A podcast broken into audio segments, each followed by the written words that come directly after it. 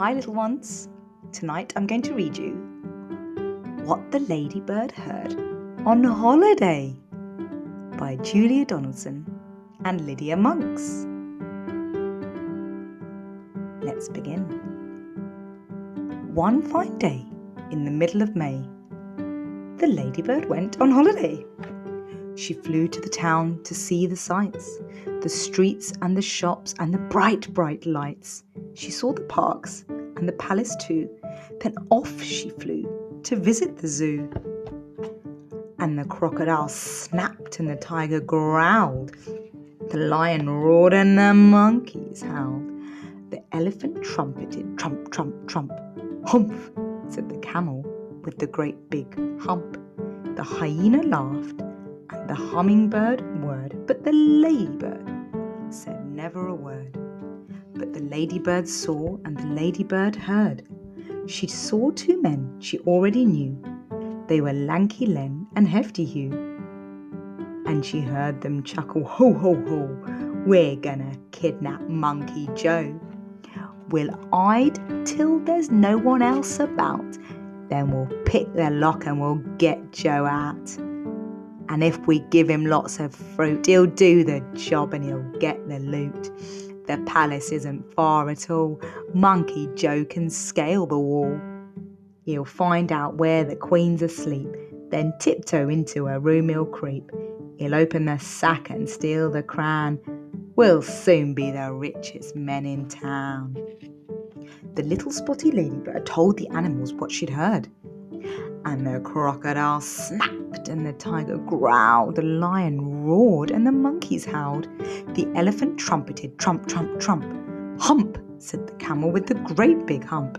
The hyena cried, and the hummingbird whirred, and all of the animals, feathered and furred, said, No, no, no, no, no, no, we can't let them kidnap Monkey Joe. But the ladybird had a good idea and she whispered it into the monkey's ear. Then straight away the ladybird flew to the palace and had a word with the queen's two corgis, Willow and Holly. One said, Gosh, and the other said, Golly. And both the dogs agreed to do just what the ladybird had told them to. At the dead of night, the two bad men Hefty Hugh and Lanky Len checked there was no one else about. Then they picked the lock and they got Joe out. They carried him off to the palace gate, gave him a sack, and then lay in wait. They watched him scale the palace wall. And they muttered, Careful not to fall. Then they rubbed their hands as they saw him creeping into the room where the Queen lay sleeping. Corgi Holly and Corgi Willow, who lay each side of the Queen's soft pillow, were wide awake and they said to Joe, Come on, monkey, off we go. They led the way while the Queen still slept, and they showed young Joe where their bones were kept. And then they helped the monkey fill the sack, and they wagged their tails as he carried it back two thieves yelled, Hip hip hooray! But now let's make our getaway. They carried the sack to a nice quiet park where the only sound was a distant bark.